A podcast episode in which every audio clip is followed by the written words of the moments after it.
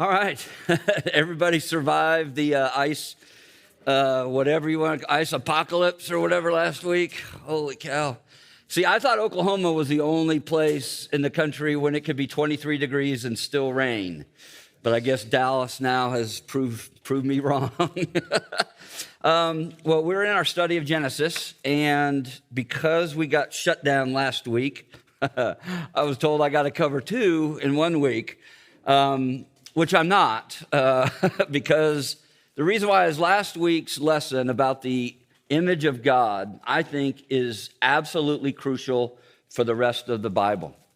The whole, you cannot understand the Bible if we don't get what does it mean to be made in God's image. Because there are so many issues that are tied and related to this, and it opens up so much understanding about ourselves, about God, about sin, about our purpose in the world. So I'm going to stick with it. Um, now, Paul, two weeks ago, he talked about the different views of the creation account, and hopefully I don't fall over because I move around a lot. So maybe I ought to back up a little bit. Is that? um, he touched upon the differing views, and all I want to say about this, because there are differing views, and there are good arguments to be made for it. But regardless of what view you hold to, the point of the creation account is God is creating the world to be a habitable, habitable place for Him to dwell and rule over all that He's made. The structure and the order of creation in Genesis 1 is significant because on days one through three, what is God creating? He's creating realms. You got the light, you got the sky, you got the seas, and you got land. And in days four, five, and six, he's creating rulers for those realms. You got the sun, moon, and stars to rule the day and the night. You got the sea and the winged creatures to rule the seas and the skies. And this week, we are going to look at the crown of God's creation man, who is to rule over all that God has made. So let's look at Genesis 1 26 through 31. And I will make mention of some aspects of Genesis 2 as well. All right. Then God said, Let us make man in our image after our likeness, and let them have dominion over the fish of the sea, and over the birds of the heavens, and over the livestock, and over all the earth, and over every creeping thing that creeps on the earth. So God created man in his own image. In the image of God, he created him, male and female, he created them. And God blessed them, and God said to them, Be fruitful and multiply, and fill the earth and subdue it, and have dominion over all the fish of the sea, over the birds of the heavens, over every living thing that moves on the ground. Now, this may be controversial, but I'm afraid of sharks in the water. But think of what this means. We were given dominion over all the creatures which means you are meant to say to that storm, Stop. You were meant to say to that shark attacking you, Stop. And it would. So, and then God said, verse 29, Behold, I've given you every plant yielding seed that is on the face of the earth, and every tree with seed in its fruit. You shall have them for food, and to every beast of the earth, and to every bird of the heavens, and to everything that creeps on the earth, everything that has the breath of life, I have given every green plant for food. And it was so. And then God saw that he had made, God saw everything that he had made, and behold, it was very good. And then there was evening, and there was morning, the sixth day. All right, let me quickly pray for our time. Gracious Heavenly Father, I just pray that you would open our minds and our eyes to see the truth of what this text is showing us. And by your Spirit, would you make it real to us? And we ask that you would be pleased to do this even now. In Jesus' name, amen. All right, when you look in the mirror, what do you see? Do you see God's image reflected back? Or do you see something else? What does it mean to be a human being created and made in the image of God? Well, the first thing that we need to see is that we are created, we are not the creator. Thank you, Captain Obvious, right? But this has a major implication that I think we so easily pass over and don't grasp. And that is this since we are created, it means we are absolutely and utterly dependent on our Creator for everything. Being dependent, in other words, is not a result of the fall, it's a result of creation. So to be human being is to be a dependent being in need. Second thing we need to see is how does God create us? Well, in chapter one, every time God creates something, it's what theologians call a divine fiat. He commands something to happen or exist, and it does. God says, Let there be, and there was. This happens when God creates the vegetation, the plants, the fruit trees, the sea creatures, the birds, and the land creatures. His divine fiat was to create, according to Genesis, each according to its kind. But in verse 26, when God created man, he said, Let us make man in our likeness. So we are not made after our kind. we are made as male and female after God's kind, in the image and likeness of God. Now, there has been so much ink spilled over what does the, the Imago Dei mean. Um, and again, there are so many different views. And I'm not going to get into all this because I want to deal with what we know to be clear from the scriptures about the image of God. Notice in verses 28 through 30, the first thing. Notice how God's speaking to them. This is relational, this is personal, this is intimate. And also notice what he's doing. He's blessing them, he's providing for them. So, do you see how personal and how relational this is? So, the first thing that we can say about being made in the image of God is that we were made to know God deeply. We were made to be in a relationship with the one who made us. The God who created all things made you and me to relate to him in a way that is different than the way he relates to everything else that he has made, which means there's something more special about us than anything else that God has made. And we see this in chapter 2. Now, just to let you know, chapter 2 is not a contradictory account to chapter 1, it's a change of perspective. He starts in chapter 1 with the heavens, the glory, the where God is and works his way down. So now he's zooming into day 6 to look at the creation account. It's a change of perspective from heaven to the earth, and the three central characters are going to be plants, animals, and man, which is going to set us up for chapter 3. Okay? But look at chapter 2, verse 4. Notice there's a name change for God. In chapter 1, we got Elohim for God. It's used 32 times. But in chapter 2, verse 4, it's Yahweh Elohim, giving us the covenant making, covenant keeping God's name associated with chapter 2. So Moses is shifting the focus from Elohim as creator king in chapter 1 to zoom in on the relational and the personal aspect of Yahweh as a covenant making God, as a God who binds himself to his people, a God who says, I'm not happy unless you are a God who revolves his life around the good of those he made. So, Yahweh Elohim is the kind of God who covenantally binds himself to people in such a way that he circles and revolves his life around the good of his people. Look at chapter 2, because he's zooming in, in other words, and I would call this a loyal love story between God and man. Look at verse 7 the Lord God formed the man of dust of the ground and breathed into his nostrils the breath of life, and the man became a living creature. The word formed here refers to an artist or sculptor, shaping and molding something. See, God, He doesn't just speak things into existence. When it comes to man, what's He doing? He's getting His hands dirty. He's shaping and molding and sculpting us to be His work of art.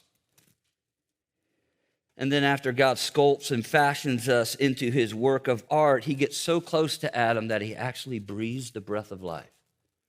But the word for breath in the Hebrew is ruach. It also means wind, it also means spirit. So the breath of life is God's spirit being breathed into him, and he becomes a living being. And this is fascinating because animals have breath and they have life, but there's no mention of God breathing life into them. Only humanity. Are you beginning to see how distinct and how special humans are to God? The second thing we need to see about being made in God's image is that we were made to reflect and display Him.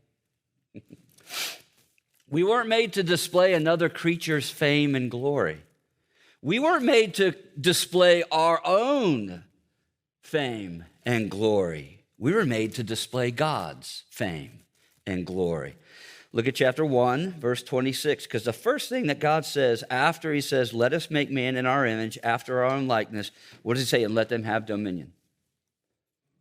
So we have rulers and realms, and now we've got man to rule and have dominion over it all, all of creation, which means we're made to be copycat kings. We are to rule as God rules. We are to be kings on earth who reflect and display the King of kings in heaven. Being made in God's image, in other words, means our goal, our purpose, our delight, our satisfaction, our meaning in life is directly tied to imaging forth God and putting Him on display. Our ultimate end, in other words, our whole purpose for existence is to glorify God. And being made in God's image tells us that God is glorified not by us adding to his glory, but by our acting according to his glory. See, we were made in God's image. Why? So we would image him forth to the world. So Adam and Eve, they found their value, they found their identity, they found their worth in their vertical relationship to the Lord. They did not find it horizontally from created things. So in Genesis 1, here's it is. When God looks into the mirror of man, he sees himself. And look at verse 31. What does he declare? he pronounces a divine benediction of blessing. It is very good. Why? Because he sees himself. So, do you see the honor, the dignity, and the value and worth that God has placed on us by creating us in his image? But here it is. This is where, again, you can argue all of the different things about the image of God, but here's what I'm going to argue. You cannot truly understand what it means to be made in the image of God unless you understand the way God relates to himself in the Trinity. See, the doctrine of the Trinity is what? We got God, who is one being, who exists eternally in three persons, which means the essence of God is what? Relationship. The essence of the Trinity, of God as one yet three Father, Son, Holy Spirit, is relationship. See this in Genesis 1 at the beginning, right? In the beginning, God. And then there's this weird, which nobody can really understand. What is this black, goggly goo, watery thing? We don't know. But what's hovering over it? The Spirit. And then God speaks order into the chaos. But we know from John 1 that the Word of God is who? The Son. So we got the Father, Son, and the Holy Spirit all actively present at creation. But it's not until Jesus took on flesh and dwelt among us that we truly understand and see how the Father, Son, and Holy Spirit relate to one another how they interact with one another, what they do with one another. And we see it at Jesus' baptism, the way Mark describes it in chapter 1. We've got the Father enveloping the Son with his love and adoration. This is my beloved Son in whom I am well pleased. And then we have this description of the Spirit descending upon him, and it's literally filling him, it's enveloping him, it's engulfing him with power. And then why is Jesus being baptized? Because it's John's baptism, right? Which means it's a baptism of repentance. So if Jesus doesn't have any sin, he doesn't need to repent. So why is he doing it? Because the Father has commanded him to be identified with sinners. So the Son is obeying the Father. The Son is serving the Father. So, what do we got going on here? Well, C.S. Lewis, in his book Mere Christianity, he calls it the divine dance. He says, in Christianity, God is not a static thing, but a dynamic, pulsating activity, a life, almost kind of a drama, almost, if you will not think me irreverent, a kind of dance apologist and theologian Cornelius Plantinga, he actually develops Lewis's concept further by showing how all three members of the Trinity seek to exalt, honor, glorify, and serve the other. He says the persons within God, they exalt each other. They commune with each other. They defer to one another. Each divine person harbors the other at the center of his being. In constant movement of overture and acceptance, each person envelops and encircles the other. God's interior life, therefore, overflows with regard to others. Or if I was John in 1 John 4, I'd say it this way God is love. When John says God is love, he's saying that love is the substance and nature of who God is. Love, it's not a part of God, and it's not something that he occasionally does. Love's the very essence and character of who God is, and love drives all that God does. You see, the Trinity is God in a loving relationship amongst himself between the Father, the Son, and the Holy Spirit. Because God is love, doesn't this explain why God created the world then? And doesn't this explain why he made us in his image? See, God did not create us because he needs us. He is perfectly a loving community, eternally existing amongst himself. So God created us, in other words, why? So he could put that love on display and then give it to those that he made. So he created us in his image, here's the way I would put it, in order to participate in the dance of love that's taking place amongst himself. So that we would then reflect his love to others. we would, in other words, revolve our lives around Him. And when we are revolving our lives around Him, we find our meaning, we find our value, we find our worth from being loved by Him.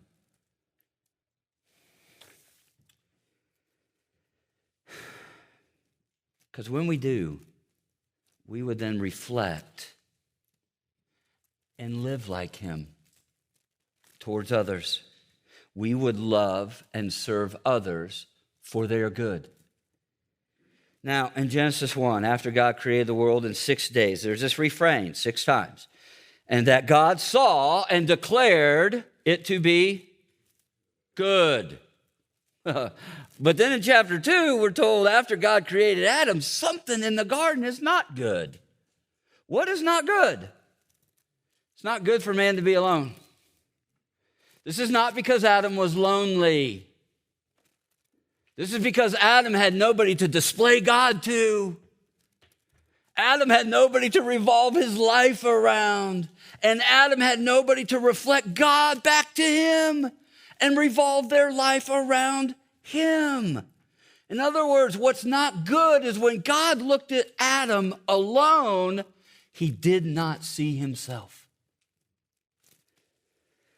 So we are created as male and female in God's image to reflect and display Him by loving and living for the good of others. This is God's original intent. But that world's long gone.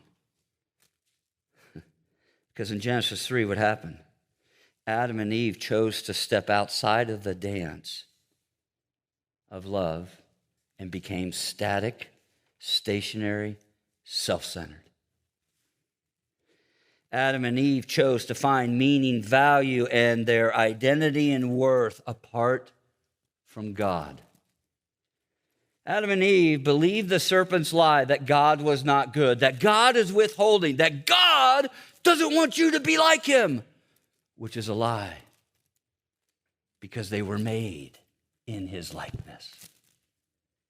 So, what did they do? They grasped for equality with God by reaching for and taking the forbidden fruit, thinking that by eating from it, we would be like God.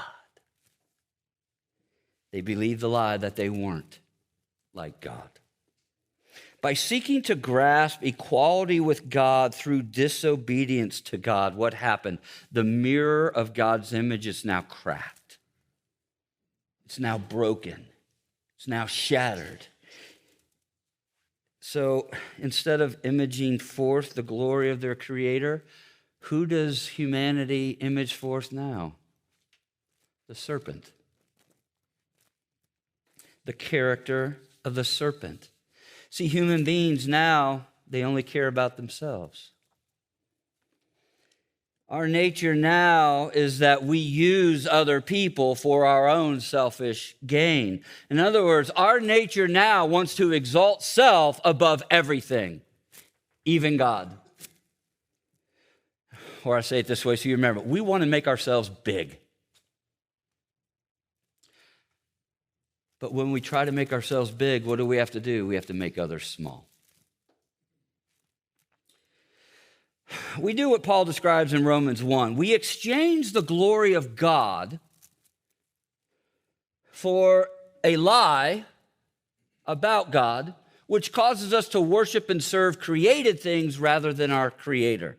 So think of that. Instead of ruling over creation as God's image bearers, who were crowned with his glory and then given dominion over all that he has made. Instead of us now ruling over all of creation, creation now rules over us. We are now ruled and controlled by created things. See, we seek to find life in and from things that can't give us life. By turning away from worshiping and serving God to find life, what are we all doing? We're grasping to be God. Why? By trying to make ourselves bigger than what God made us to be. Now, when God looks into the mirror of man, the mirror is cracked. God's image is still there but it's now fallen to pieces and it needs to be put back together. This is why when you and I look in the mirror, we don't like what we see. We've lost our identity and purpose in life. We don't know who we are. We're now searching we're trying to find an identity. We're trying to find our purpose. But instead of looking for value, worth, and identity from God, we are now looking for value, worth, and identity from creation, the things in it. We place more value on created things than we do our Creator. We look to creation to give us what only God can. And we do this with other people, don't we? When we care more about what they think of us than what God thinks of us. And then don't we do this with other things? um, how much money we make? Where we live? Our possessions? Our careers? God's image in us is cracked and it needs to be restored. The dance of love needs to be resumed. And I want to look at one passage in the New Testament which, golly, is been called the Mount Everest of the New Testament. Philippians 2, because I think what we see going on in Philippians 2, verses 3 through 11, is not only how Jesus restores God's image in us, but how Jesus resumes the dance of love. Look at verse 3 of Philippians 2, what Paul says. Catch this. Do nothing, nothing, nothing. From what? Selfish ambition or vain conceit, puffed up pride. Do nothing, in other words, to try to make yourself big. Why? Because Paul says it's worthless. Glory, it's vain. So do nothing from selfish ambition or vain conceit, but in humility count others as more significant than yourself. Oh, he's going beyond the golden rule here, isn't he?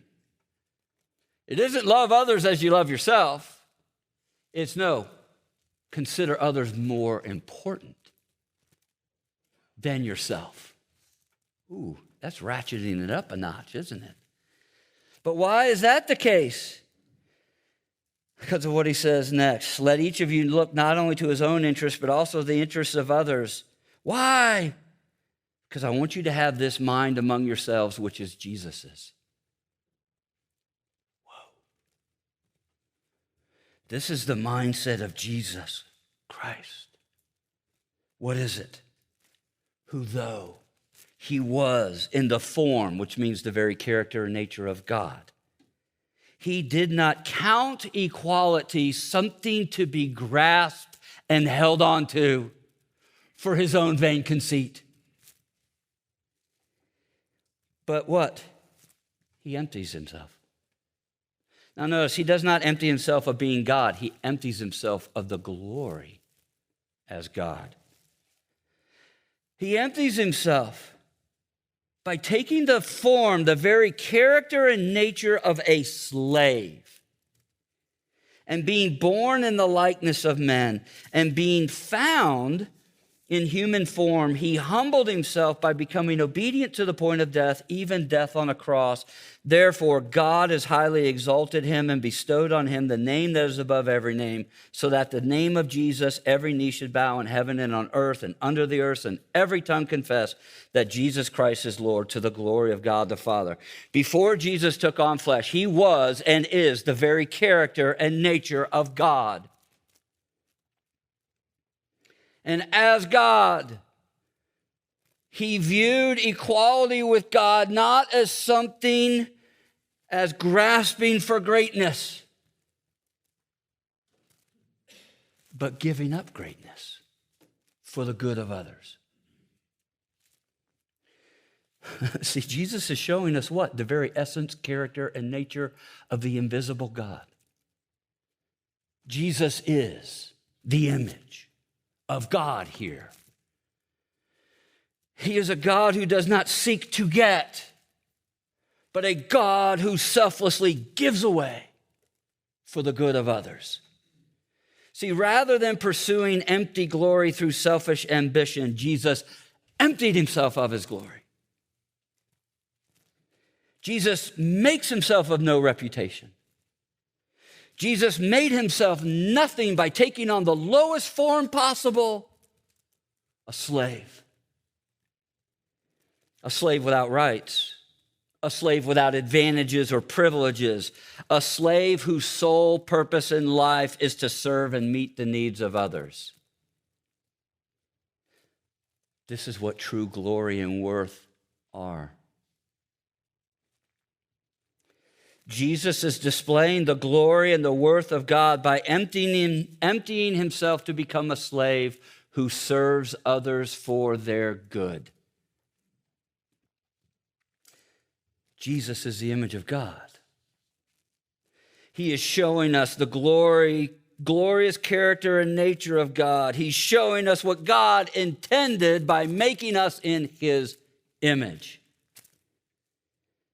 But doesn't this also expand our understanding of what sin is? Sin is living as if you are God.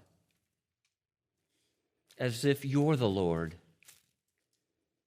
Sin is when you consider yourself more important than others. Sin is when you look only to your needs and interests and not to the needs and the interests of others. See, what's the sum of the law?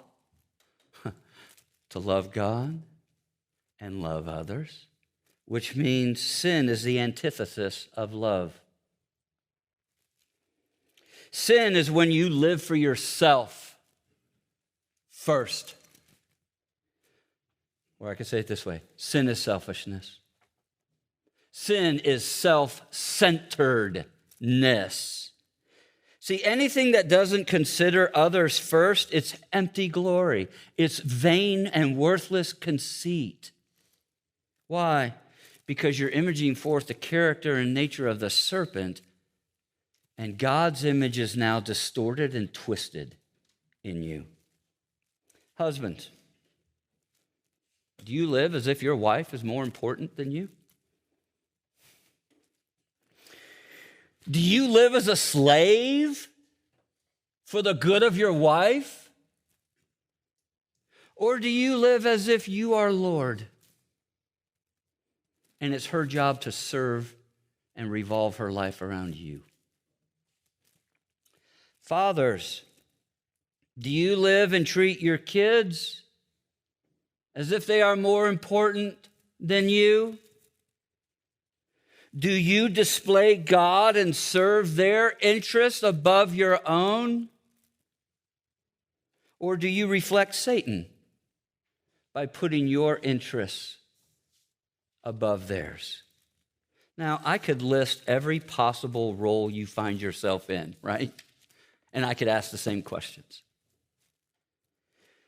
Do you have the mindset of Jesus? Are you displaying and reflecting the image of Jesus in all of your relationships and in all of your circumstances? If you are not, then everything you're striving and living for, it's empty, it's worthless, vain glory. Why? Because it does not reflect God. Because it's self focused it's not focused on others. See, I don't want you to miss how weighty and glorious this really is. Because who did Jesus humble and empty himself to become a slave for? a slave who serves selfish self centered people who think they're more important than God. Jesus let go of his glory as God to become human, in other words, to serve selfish, self centered people like you and me. But Jesus did not just stoop as a slave to serve self centered people. Look at verse 8 in Philippians. He humbles himself to become like us. Why? So that he could become obedient to the point of death, even the humiliating, shameful death of the cross. Jesus does not just consider us as more important than himself. He considers the glory of his Father as more important than himself. Adam and Eve grasped for glory by wanting to be like God. Jesus considers God's glory not something to be grasped, but something to be let go of for the good of others. So, as God, Jesus emptied himself, becomes human, takes on the form of the slave in order to do what Adam failed to do. Jesus, in other words, perfectly images forth God. He obeys his Father's will, not his own. Jesus obeys his Father's will. Why? To take our place. Jesus obeys his father's will, not his own. Why? So he would pay the ransom, so he would be punished and receive the full payment for all of our sin, all of our self centeredness, all of our selfishness. Why? Why did he obey to the point of death, even the humiliating death on a Roman cross? Answer so that we could have God's favor, so that we could have God's acceptance, so we could have God's approval, so we could know the reality of God's infinite, eternal, selfless, limitless love. In other words, Jesus did it to restore God's image in you and me. And because Jesus considered you and his Father's glory worth more than himself, look at what the Father does in Philippians 2, verses 9 through 11. Therefore, God has highly exalted him and bestowed on him the name that is above every name, so that at the name of Jesus, every knee should bow in heaven and on earth and under the earth, and every tongue confess that Jesus Christ is Lord to the glory of God the Father. In verses 6 through 8, what do we see? We see Jesus' humble descent where he goes lower and lower and lower to the lowest possible form he could a slave who lives for the good of others. And because he did that, notice Jesus is doing all the actions. He did not count. He made himself nothing. He took on the form of a slave. He was found. He humbled himself. He became obedient. And then now in verses 9 through 11, it's whoo, it's suddenly a big upswing, isn't it? Where now we see his glorious ascent. But who's the one ascending him above all things? The Father. so, do you see what's going on here? Because Jesus' God does not grasp for greatness, but considers us and his Father's glory as more important than himself. God the Father lays aside his greatness and exalts his son above all things. Man, the very character and nature of God. There is no selfish ambition for vainglory. God does nothing from rivalry or vain conceit. Instead, within the Godhood, what Godhead, what do we see? We see each living for the good of the other we see each seeking to exalt, honor, glorify, serve the other. or think of it this way when we were kids, right? You know, maybe when you were older, you still did this, right? Like we would play this game, right? Whoop, ah, whoop, hit, whoop, hit, whoop. We're always trying to do what? One up the other. What does this tell us about the Trinity? That God stoops beneath to raise the others up.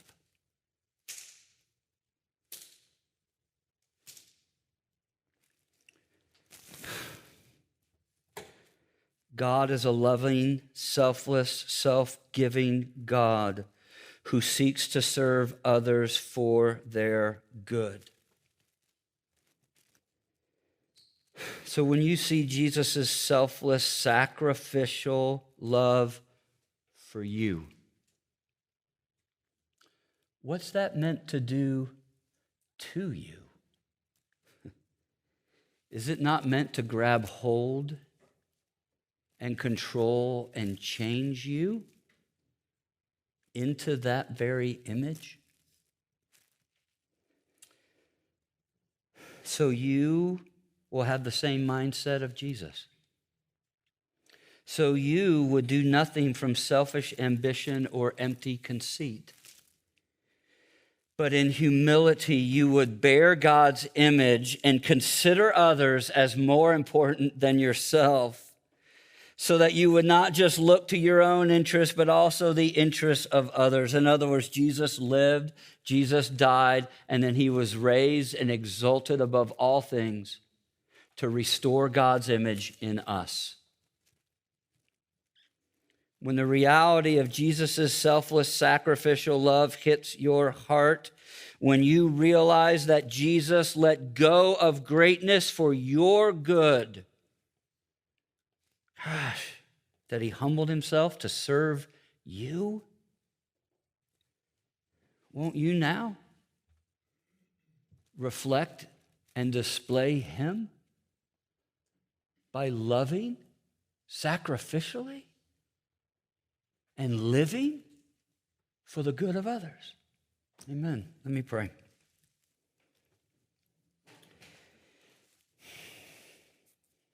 Our gracious Heavenly Father, this is, I have to admit, this is love beyond my comprehension.